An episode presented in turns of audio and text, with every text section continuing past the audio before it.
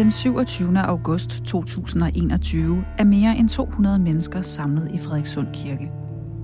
I løbet af den grå formiddag har regn silet ned over kirken, men kort inden kirkeklokkerne begynder at ringe, begynder solen at bryde frem. For enden af det velvede kirkerum flyder lyset ind gennem tre små mosaikvinduer. Farvede stråler rammer kirkens lave alter, og i midten af det hele står en hvid kiste, badet i blomster. Maria From Jacobsen har været meldt savnet siden oktober sidste år, hvor meldingen først var, at hun havde forladt sit hjem i nedtrykt tilstand. Kirkens bænke er fyldt op med familie og venner. De er alle mødt op for at tage afsked med Maria From Jacobsen. Men senere blev Maria From Jacobsens mand anholdt og tiltalt for at have dræbt sin hustru. Så siger han jo til mig, at vi er på skiderne inde ved siden af, for vi har mistet Maria. Maria From Jacobsen var 43 år og mor til to. Og så var hun gift med sovnepræsten Thomas Gotthardt. Det var nærmest blevet en hobby, hvordan han skulle slå hende ihjel først, og bagefter få hendes krop til at forsvinde. Og jeg har været ude og lede efter hende, siger han. Det er et par nætter. Fra kirkebænkene ser de fremmødte op på præsten Lotte Nysted. Hun står i sin lange sorte kåbe ved siden af den hvide kiste. Lotte Nysted og Maria var nære veninder. Men der er ikke noget ved denne her historie, som ikke er tragisk, traumatisk og ganske ægel. Det er Lotte Nysted, der går forrest, da Maria From Jacobsens kiste bæres ud i solen. Flokken af familie og venner går mod hendes grav på kirkegården. Ceremonien er slutningen på et 10 måneder langt mareridt. Et mareridt, som blev startet af Marias egen mand, Thomas Gotthardt. Han har kigget på Breaking Bad, hvordan de øh, opløser et lig. Og der så han rimelig tilfreds ud, altså smilende, ikke? Det er bare så ondskabsfuldt. Det er virkelig ondskaben. stod der nogen i sådan nogle plastikdragter, og jeg tænkte, hvad er der dog sket her? Sagen om Maria From Jacobsen begyndte som et mysterie om en forsvunden kvinde. Men den sluttede som en frygtelig drabsag. Det her, det giver ingen mening, og der er ikke noget at forstå. Det er bare mørkt. Mysteriet sluttede først i retten i Hillerød den 3. august 2021.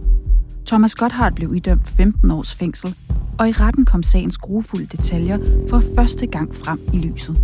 Det er Thomas Gotthardts plan, at folk skal tro, at hun er taget i sommerhus, og derfra forsvundet. I retssalen sad de fremmødte med tomme blikke og hørte om, hvordan Maria skulle forsvinde. De hørte om drabet i familiens have i Frederikssund. Et koldblodigt, mislykket forsøg med saltsyre, kausisk soda og en stor blå fodertønde. Og så hørte de om nedgravninger og afbrændinger, svøbt i nøje planlagte dækhistorier. Og det er også i hans tanker, at det vil kunne se ud som om, at hun har begået selvmord. Efter drabet brugte Thomas Gotthardt netterne på at skaffe Maria af vejen. Dagene brugte han på at føre Marias nærmeste bag lyset. Det var uforståeligt, fordi Maria ville aldrig forlade sine børn. Så det gav ikke mening. Hun ville aldrig forlade sine børn.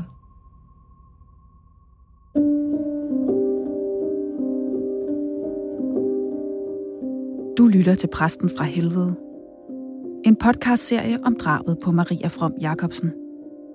En mor, der blev revet væk fra sin familie og blev frarøvet sin fortælling og sit liv. Det er historien om flere måneders uvidshed og et kynisk drab. Men det er også historien om, hvordan helt almindelige mennesker pludselig må stige en uforståelig ondskab direkte i øjnene. Mit navn er Camilla Marie Nielsen. Jeg er kriminalreporter på Ekstrabladet, og med til at fortælle den her historie har jeg mine to kolleger, Christina Ehrenschøl og Mette Pedersen. På Ekstrabladets kriminalredaktion, så dækker vi jo alle mulige forskellige sager. Voldssager, voldtægtssager, men også drabsager. Det er klart, at det er nogle meget øh, følsomme ting at gå tæt på, fordi det er noget, der involverer mennesker og menneskeliv. Når det er sagt, så er det jo ikke hverdagskost, heldigvis, at der bliver begået drab i Danmark. Så i vores arbejde forsøger vi jo at besvare nogle af de spørgsmål, som de fleste jo nok sidder med, når der sker så alvorlige forbrydelser. Hvad er der sket? Hvordan er det sket? Hvem har gjort det? Og hvorfor? Det er nogle af de HV-spørgsmål, vi forsøger at undersøge og opklare. Og på den måde bliver vi jo nok også selv lidt en slags detektiver. Det er ikke sådan, at vi bare sidder og venter på, at der måtte komme en eller anden retssag, som vi kan følge og sidde og, referere fra til vores læsere. Vi synes, det er mere rimeligt at tale med dem, som det handler om, end bare at beskrive tingene udefra. Christina og Mette har sammen dækket sagen om Maria From Jacobsen. Helt fra Marias forsvinden blev mistænkelig, og indtil hun blev begravet i Frederikssund Kirke. Jeg har selvfølgelig dækket drabsager før, men, men ikke nogen, der ligesom har, øh, er gået ind under huden på samme måde, som den er. Det har været enestående forfærdeligt. Alle de mennesker, som det har gået ud over. Det er to børn, der har mistet deres mor. Og så er det endda deres far, politiet siger, har gjort det. Han bryder flere af de 10 bud. Altså, han gør alt det, som ingen af os må, men vel i særdeleshed ikke en præst må.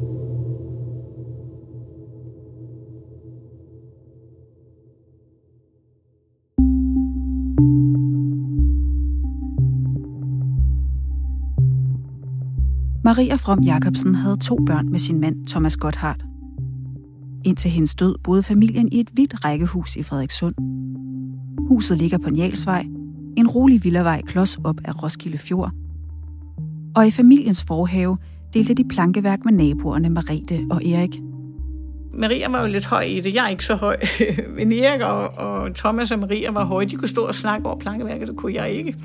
Jeg kan ikke kigge op på plankeværket. Men var hun altid sød til at gå helt hen og sådan kigge ned til mig, ikke? Øh, hvis der har været noget. Der var en dag, jeg kom hjem, det havde været rigtig, rigtig varmt øh, fra arbejdet, og der kom hun hen, og så siger hun, ej, er du ikke ved at gå til at varme? Jo, i den grad. Så sagde hun, ja, jeg tænkte på dig, for jeg har siddet her og læst mig en god bog her, og hygget mig i det gode vejr.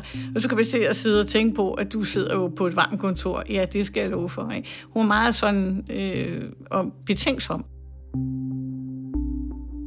Maria arbejdede som psykolog på Holbæk sygehus. Hun var specialist i psykoterapi for voksne og brændte for at hjælpe sine patienter. Før arbejdet i Holbæk behandlede hun udsatte unge og havde ifølge hendes nærmeste i det hele taget videt sit liv til at hjælpe andre mennesker.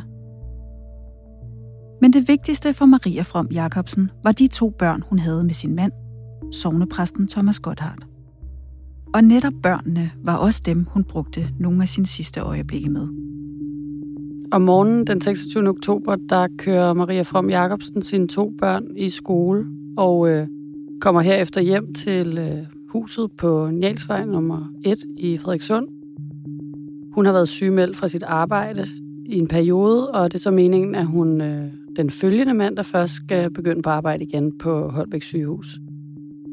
Men øh, den her mandag, der er det så meningen, at, at hun og Thomas skal hygge sig, og de skal tilbringe dagen sammen.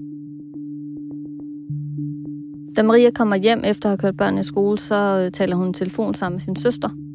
Og ifølge søsteren, der er hun i godt humør. Der er intet at mærke på hende overhovedet. De ligger på kl. 08.24. Og det er det sidste, søsteren hører til Maria. Og det er det sidste, nogen hører til hende. Øh, det er det sidste gang, at der er et livstegn fra hende. Så forsvinder hun. Dagen efter samtalen med søsteren bliver Maria From Jacobsen meldt savnet i politiets efterlysning fremgår det, at hun forlod familiens hjem på Njalsvej i nedtrykt tilstand. Hun kørte derfra i en hvid Chevrolet Spark og medbragte kun lidt tøj og nogle kontanter i en taske. Politiets efterlysning når også Christina Ehrenschøl og Mette Pedersen på Ekstrabladets kriminalredaktion. Altså, det er jo, der kommer jo stort set dagligt sådan nogle her typer af efterlysninger. Det er ikke sådan, når vi får en øh, efterlysning ind fra politiet, at vi per automatik bare bringer den, bringer billedet og bringer navne på folk, fordi øh, det kan være alle mulige situationer, hvor for eksempel øh, demente er gået fra plejehjemmet og øh, bliver fundet efter kort tid, eller som i det her tilfælde, når der står, at der er tale om en kvinde, der har forladt sit hjem i nedtrykt tilstand, så øh, peger det i retning af, at politiet har mistanke om, at øh, der er tale om et selvmord. Og øh, derfor så er vi lidt påpasselige med at bringe den her slags efterlysninger uden videre. Og det er fordi, at der er den her øh, teori om, at selvmord afler selvmord. Altså man frygter simpelthen, at hvis vi skriver en artikel om, at en har begået selvmord, så er der ikke sådan tal, der går ud og gør det samme. Så derfor er der altid en overvejelse, om, om man skal bringe noget eller ej. I det her tilfælde, der laver vi så efterlysningen, men vi gør ikke ret meget mere ved den. Vi konstaterer bare, at hun er væk og spørger, om nogen har set hende.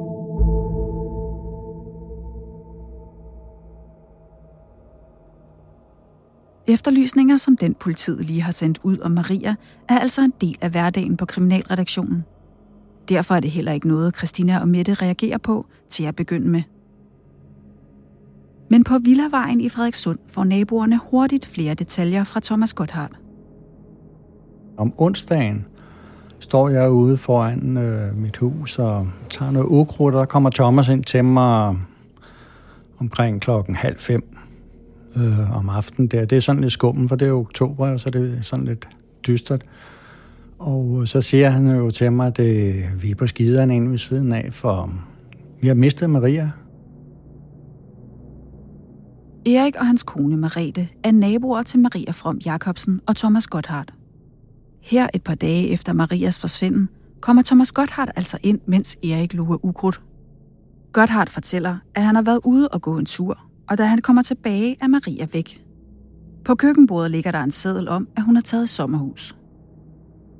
Men øh, hun kommer vel tilbage igen, altså det, det er vel bare... Jamen, det regner jeg jo også med, siger han så, altså... Nu, øh, nu er hun jo blevet efterlyst. Og jeg har været ude og lede efter hende, siger han. Det er et par nætter. Jeg har snakket med politiet, og de siger, at det skal jeg ikke, for det er ligesom at finde en nål i en høstak. Så, så jeg, har været, jeg, jeg har været ude om natten der.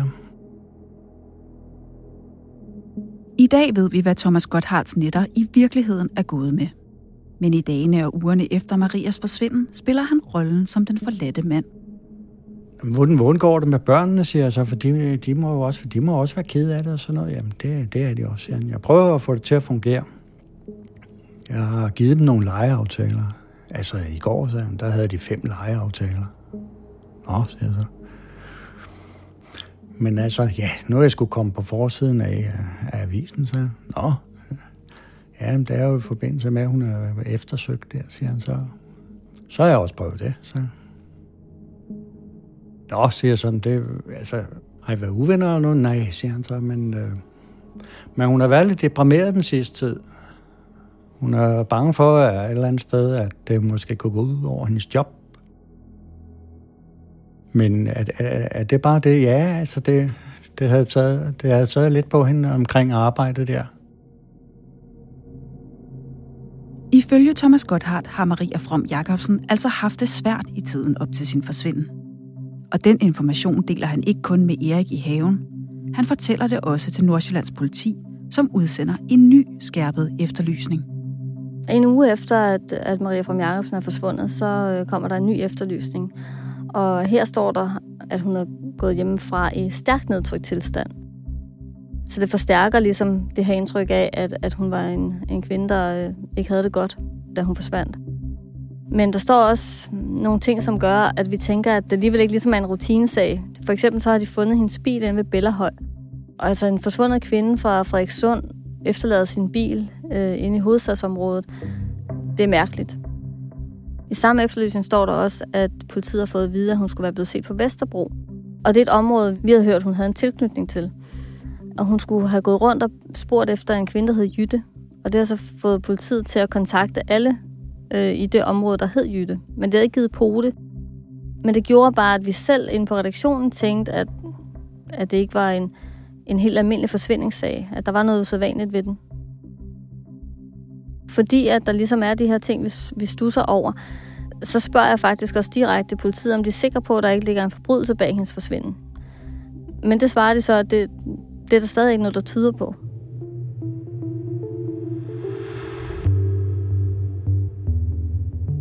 Fundet af Marias bil ved Bellerhøj i København sætter gang i en større eftersøgning, arrangeret af organisationen Forsvundne Personer. En gruppe på 60 frivillige mødes for at lede efter Maria i hele området. Nogle møder op med hunde og afsøger de omkringliggende vandområder, imens andre stemmer dørklokker, viser billeder af Maria og skriver ned hver gang de støder på et overvågningskamera i området. Men efter 6 timer bliver gruppen enige om at indstille eftersøgningen. Ingen i området har set Maria. Altså samtidig med, at øh, politiet bringer den her efterlysning, som skærper vores øh, interesse, så øh, begynder der også at florere en efterlysning, som øh, Marias pårørende står bag, hvor de har sendt nogle forskellige billeder ud, hvor man kan se, øh, ja, hvor hun faktisk er iført det tøj, som hun ifølge politiets efterlysning også senest er set i, som blandt andet er sådan et par Ilse Jacobsen gummistøvler, og øh, på et af billederne, der kan man også se, at øh, der sidder et barn ved siden af hende. Man kan ikke se ansigtet på barnet, men øh, her ser man jo så med al tydelighed, at øh, der er tale om en mor og en 43-årig kvinde, som så ifølge politiet frivilligt har forladt sit hjem og dermed også sine børn. Og øh, selvom at det jo sker, så er det jo trods alt ikke hverdagskost, at man ja, forlader sine børn. Og det tror familien jo så heller ikke på, og det er derfor, de har sendt den her efterløsning ud. De kan ikke få det til at passe. Det gør indtryk på os, at det til synet er en mor, der, der er forsvundet og er, er gået hjemmefra i stærkt nedtrykt tilstand. Det får der en til at, at tænke over, hvad det er, der er foregået. Øhm, og det gør bare et andet indtryk end, øhm, end så mange andre sager.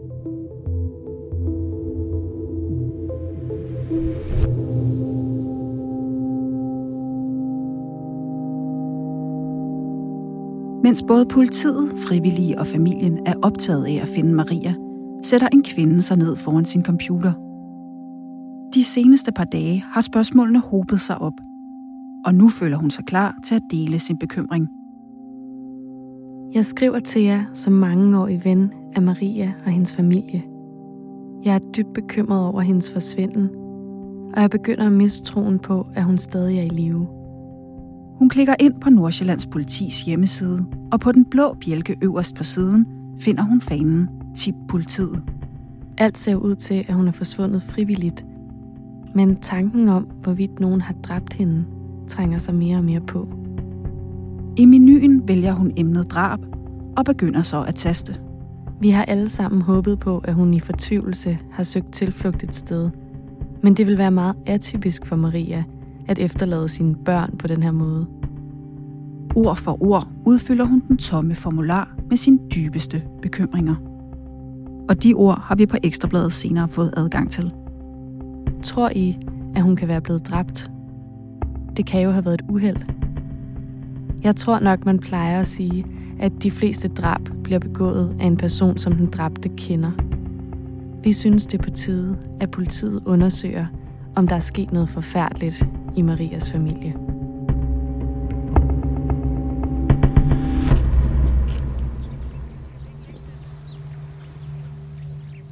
På Njalsvej i Frederikssund er morgensolen lige kravlet op over de hvide parceller.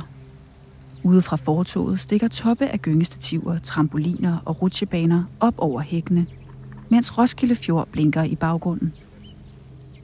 Det er mandag den 16. november 2020, og præcis tre uger siden Maria kørte sine børn i skole for sidste gang. Politiet møder op om morgenen, vælter jo ind med biler, og øh, de spærrer det hele af, også vores indkørsel. Og der står jeg for enden af vejen og kigger og kan se, at der står flere mennesker nede for enden af vores indkørsel, der står og snakker. Naboen Marete skal på arbejde, men da hun træder ud af sin hoveddør, møder hun et uhyggeligt syn. Så kunne jeg godt mærke, at puh, mit hjerte bankede, og stod der nogen i sådan nogle plastikdragter. Og jeg tænkte, hvad er der dog sket her? Marete ser, hvordan der vælter politifolk ind og ud af nabohuset. Og store dele af Villavejen er omkranset af minestrimmel. Hun kalder på sin mand Erik, og han går straks ud på vejen for at finde ud af, hvad der foregår. Er der sket noget derinde? Ja, det kan man godt sige, siger de så. Ja, for, for i går aftes, der var der, der liv derinde i hvert fald. Ja, det er der bestemt ikke mere, siger han så. Og her kl. 11, der kommer de hvide mænd. Så tænker jeg, hold nu kæft.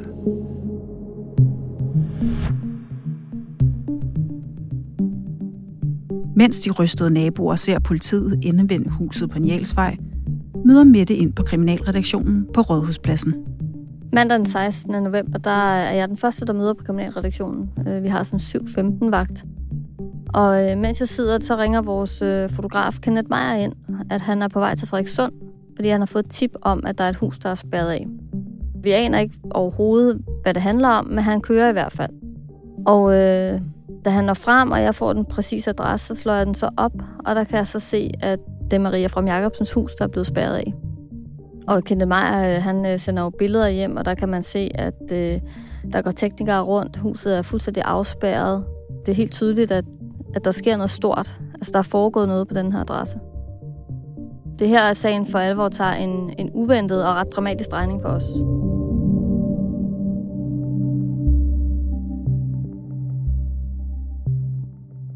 I tre uger har sagen om Maria ligget stille.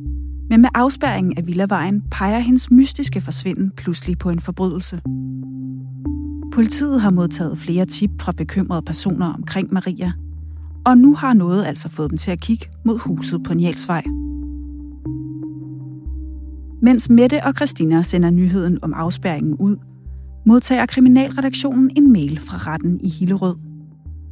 Politiet har anholdt en person og afholder grundlovsforhør senere på dagen. Der står i mailen, at sagen drejer sig om manddrab i Frederikssund. Og da vi i forvejen arbejder på en historie om, at Maria From Jacobsens hus i Frederikssund er afspærret, så kan vi jo godt regne ud, at man nu mener, at der ligger en forbrydelse bag, at hun er forsvundet. På det her tidspunkt, der går sagen fra ligesom at være en forsvindingssag for os til at være en drabsag. Og det er klart, at vi vil gerne vide, hvem det er, der er anholdt, og begynder at undersøge det. Og Kenneth har også sendt billeder af postkassen ude, ved, ude på Njalsvej, og der kan vi jo se, at ved siden af Maria From Jacobsens navn, så står navnet Thomas Gotthardt. Og vi kan jo også se på tinglysninger, at de ejer huset sammen. Statistikken viser, at de fleste drab på kvinder bliver begået i familien og af deres partner. Så det er klart, at derfor begynder vi jo også at få en formodning om, at, eller i hvert fald den tanke, at det kan være så simpelt som et partnerdrab, og Maria From Jacobsen er blevet dræbt af sin mand. Så vi begynder jo at, at google hans navn, og kan også se, at han er præst i Ansgar Kirken i Hedehusene. Så er det, vi begynder at ringe rundt. Øh, vi finder Thomas Gotthards mobiltelefonnummer på Ansgar Kirkens hjemmeside, og øh, ja, jeg skal altså gå lidt rundt om mig selv, før jeg gør det, men så beslutter jeg mig for at ringe til ham. For øh, hvis han nu tager telefonen, så kan det jo ikke være ham, der er anholdt. Og så har jeg det også sådan, at øh, på en eller anden måde kan jeg ikke øh, rigtig tro, at man har anholdt en præst for at slå sin kone ihjel. Men Thomas Gotthard tager ikke sin telefon, og det bestyrker mistanken om, at det er ham, politiet har taget med. Og vi ringer jo også til hans kolleger, som siger, at de ikke ønsker at udtale sig. Og det er jo ikke en bekræftelse, men det er jo stadigvæk ejendommeligt, at, at de ikke siger, hvad mener du, hvad snakker du om? Det, det har intet på sig. Vi ringer også til hans far, som er pensioneret præst. Og han tager telefonen. Overraskende nok, vil jeg sige på det her tidspunkt. Men øh, jeg spørger ham, om, øh, om han ved, at øh, der er en mand, der er blevet anholdt i den her sag, som handler om hans svigerdatter, der er forsvundet. Og det har han så hørt. Jeg prøver ligesom at tale mig ind på, om han egentlig ved, at det er hans søn, der er blevet anholdt, og øh, det ved han så godt. Og det kan han overhovedet ikke tro, og han siger, at det er enormt surrealistisk. Altså, han tror ikke på, at øh, Thomas Gotthard har slået sin kone ihjel.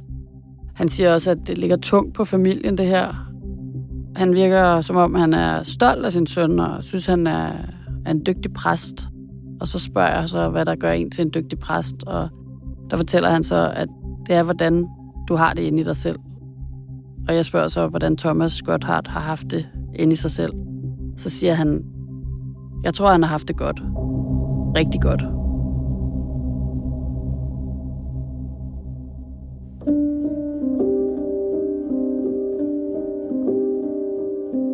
Selvom situationen synes uvirkelig for Thomas Gotthards far, så går der ikke lang tid, før han finder ud af, hvad politiet mener, der kan være sket med Maria. For det er hans søn, der senere på dagen bliver ført ind foran dommeren i retten i Hillerød og sigtet for drab. Ved grundlovsforhøret fremlægger politiet adskillige detaljer, der tegner et uhyggeligt billede af, hvad sovnepræsten Thomas Gotthard i virkeligheden har brugt dagene på, siden Maria forsvandt. Og det er, det er nogle, det er nogle ret uhyggelige detaljer, som, som i hvert fald får os til at, at tænke, at nu, nu har den her sag for alvor taget en helt fuldstændig anden drejning. De detaljer skal du høre mere om i afsnit 2 af Præsten fra Helvede. Han fik de der mørke øjne, og han bare kiggede på mig. Han sagde ingen lyd. så står der lige pludselig i avisen, at de har fundet øh, store mængder kaustiksoda og saltsyre i, i udehuset der, eller i rummet ved siden af. Det var simpelthen så uhyggeligt. Jeg var helt gås ud igen.